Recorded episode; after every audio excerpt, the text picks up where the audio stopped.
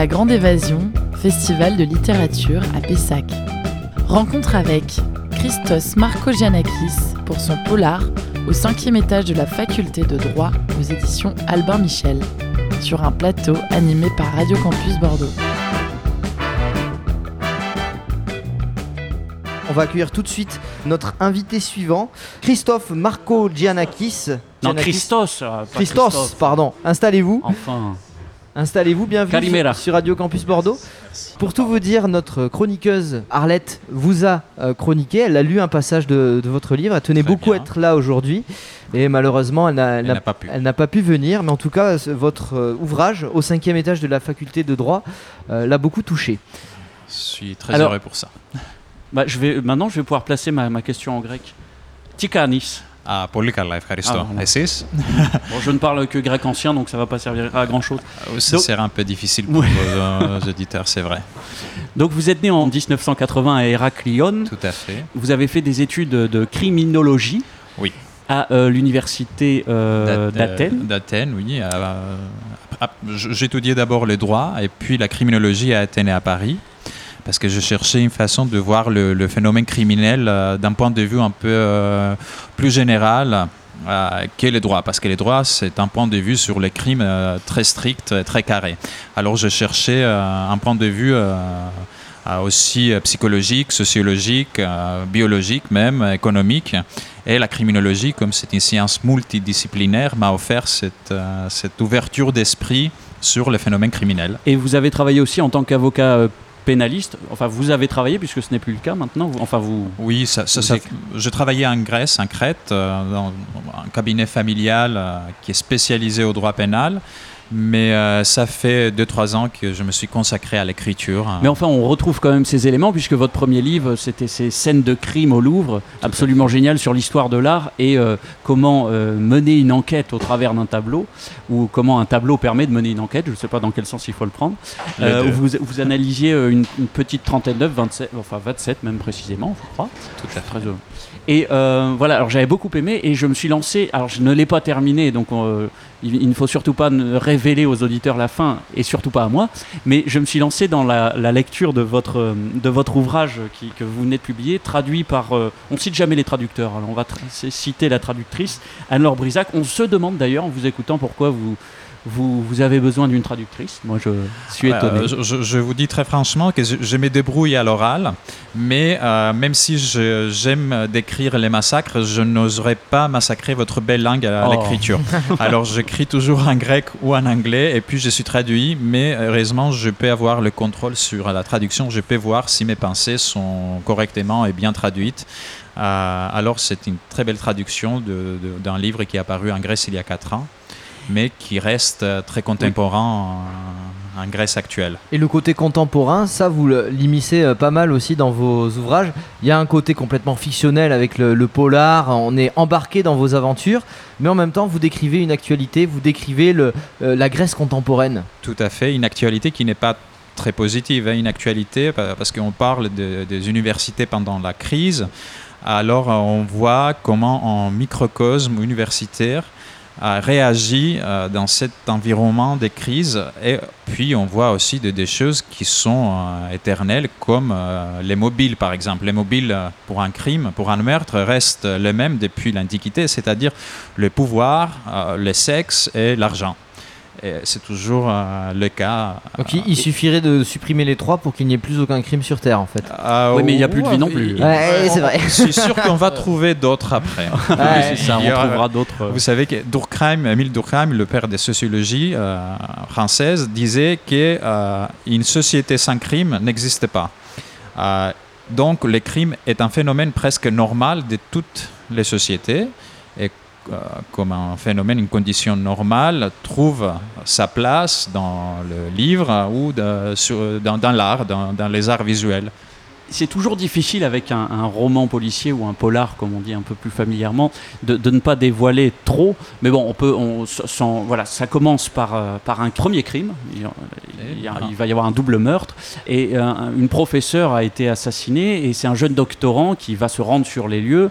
Alors, euh, son nom c'est Angelos, l'envoyé justement un peu. Angelos, c'est l'ange, mais Angelos, l'ange en grec veut dire c'est lui qui apporte des nouvelles. Alors, euh, Angelo, c'est quelqu'un qui apporte une nouvelle. C'est une mauvaise nouvelle ici parce qu'il retrouve le corps euh, sans vie de la victime, de cette professeure qu'on euh, surnomme euh, la vipère à cause de son caractère. mais il n'a pas le temps, malheureusement, pour l'annoncer parce qu'il est tué à son tour aussi euh, sur place. Voilà, moi, je voulais pas trop en dire, mais, mais, c'est au début. C'est voilà, c'est dans la traduction. Et mais il y a une grande précision. Alors, on sent le criminologue, dans, même dans la façon d'écrire, mais j'allais dire dans l'organisation du roman, puisque c'est daté comme un journal, même heure par, enfin minute par minute, Hein. Il y a une grande méticulosité dans l'organisation. Est-ce que c'est lié aussi à la façon dont vous avez travaillé euh, dans, l'écriture?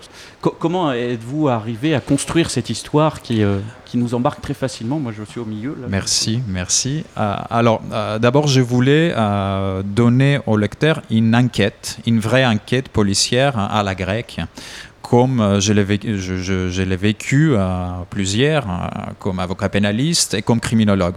Et euh, j'aime aussi mettre le lecteur au, temps précis et au lieu précis.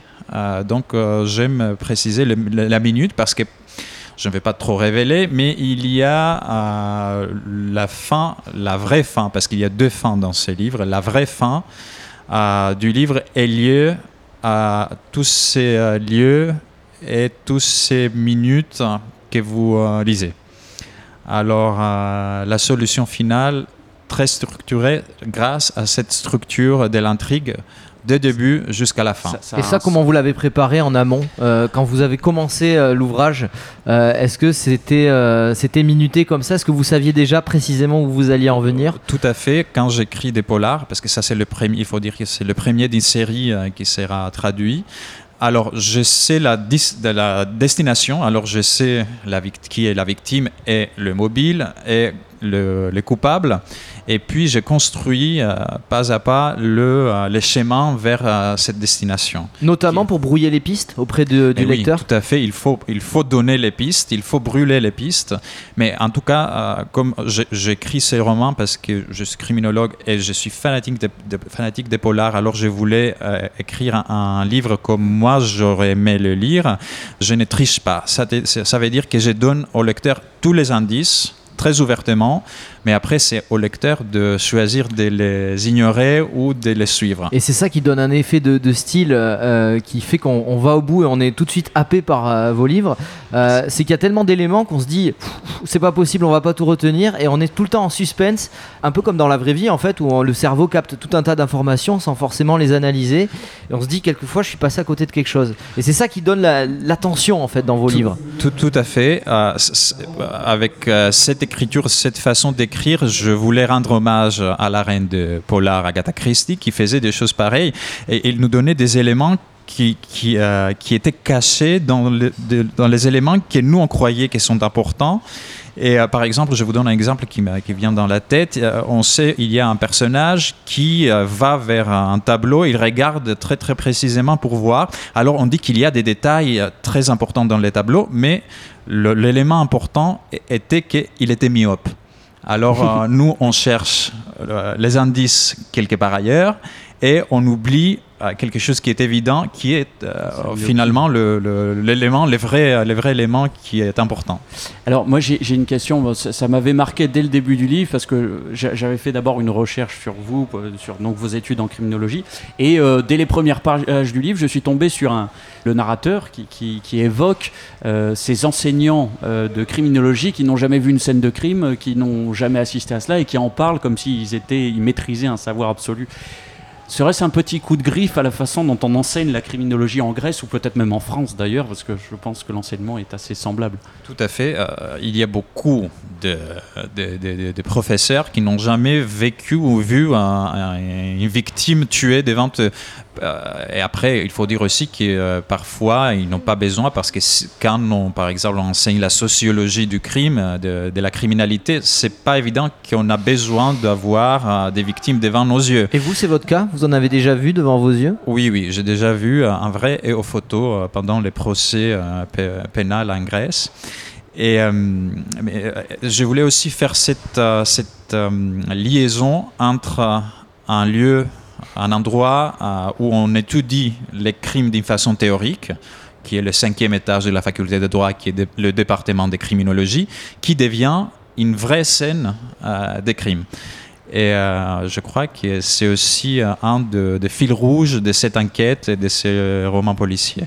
C'est votre travail ou c'est vos, goûts littéraires qui, vous ont donné cette envie de de- d'écrire des polars? Est-ce qu'il y a un besoin, une envie de vulgarisation scientifique? Qui, Alors, vous, qui vous pousse C'est une bonne, très bonne question et on peut même euh, faire la même question pourquoi quelqu'un devient euh, écrivain ou pourquoi quelqu'un devient criminel? Est-ce que c'est le ADN ou est-ce que c'est le, le milieu familial, euh, le- l'environnement, etc. Alors moi, je crois que c'est les deux. J'ai grandi dans une famille d'avocats pénalistes. J'étais très, très, très jeune dans le milieu parce que euh, sur la table familiale, il parlait parfois de meurtres, de, vrais procès. J'étais alors baptisé dans le f- phénomène criminel très jeune et puis aussi j'adorais la littérature euh, policière. Euh, alors c'est un, euh, comme je dis, un livre que j'écris parce que je voulais écrire quelque chose pour moi et pour les lecteurs qui, comme moi, aiment le- la criminologie. Alors c'est une façon aussi pour vulgariser, rendre un peu la criminologie plus accessible aux gens qui n'ont qui n'ont aucune relation avec cette science et aussi avec les gens qui aiment le polar euh, à l'ancienne, euh, Et quand, classique. et quand on est euh, en tant que professionnel confronté à des crimes, euh, est-ce qu'on pense tout de suite à, à ces références littéraires? On dit ah ce cas-là, ça, nous- ça me rappelle Maigret. Ouais. Ou Est-ce que ça me rappelle Agatha Christie? Est-ce que est-ce qu'on y pense ça? Est-ce que ça ça fait écho un peu la littérature au- On ne pense pas parce que euh, très souvent, j'avoue que la vie euh, dépasse la fiction. Alors même que, euh, les choses qu'on vit comme avocat ou comme policière, euh, j'imagine, euh, il faut un peu le euh, dial down, il faut le, un peu, euh, comment dire, euh, Le rabaisser pour que les gens croient quand ils lisent, parce qu'il y a des choses euh, vraiment que si quelqu'un commence à écrire, euh, personne va le croire, il va laisser le livre à côté en disant ça, ça, ne peut pas euh, se passer. Merci beaucoup Christos euh, Marco. Giannakis. Euh, bon courage pour ce salon littéraire sous la pluie. C'est un temps pour faire des crimes par contre. Tout à fait. J'ai pensé tout à l'heure que c'est le, le temps idéal pour commettre un crime. Espérons qu'il n'y aura pas. Sinon, ce sera un nouveau roman et ce n'est pas grave, ça sera très bien. Ah oui. Euh, Voilà, pourquoi pas. Meurtre euh, pendant la, grande, évasion. La- la grande on, évasion. On gardera Jacques comme titre La Grande Évasion, justement. Tout à fait. C'est parfait. Merci beaucoup. Merci Christos. Merci. La Grande Évasion, festival de littérature à Pessac.